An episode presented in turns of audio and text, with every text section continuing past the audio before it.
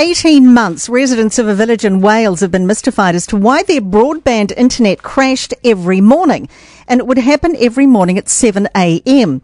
So a crack team of engineers turned detectives have become heroes in the village of Aberhosan after finally, that actually sounds kind of Swedish or Dutch. Anyway, after finally finding the source of the problem, what was happening was that a resident in a certain street at 7 a.m. in the morning would turn his television on to watch the news.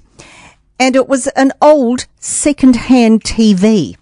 Now, I'm not going to go into the theories and reasons why, because uh, although we've all become experts and engineers after the bridge has broken, uh, but but the the resident was absolutely mortified that this one thing that he'd done, because it was a second-hand TV, managed to turn off the broadband, and this was happening for months and months and months. So anyway, the 400 residents in this little Welsh town are very happy now they've got their broadband back.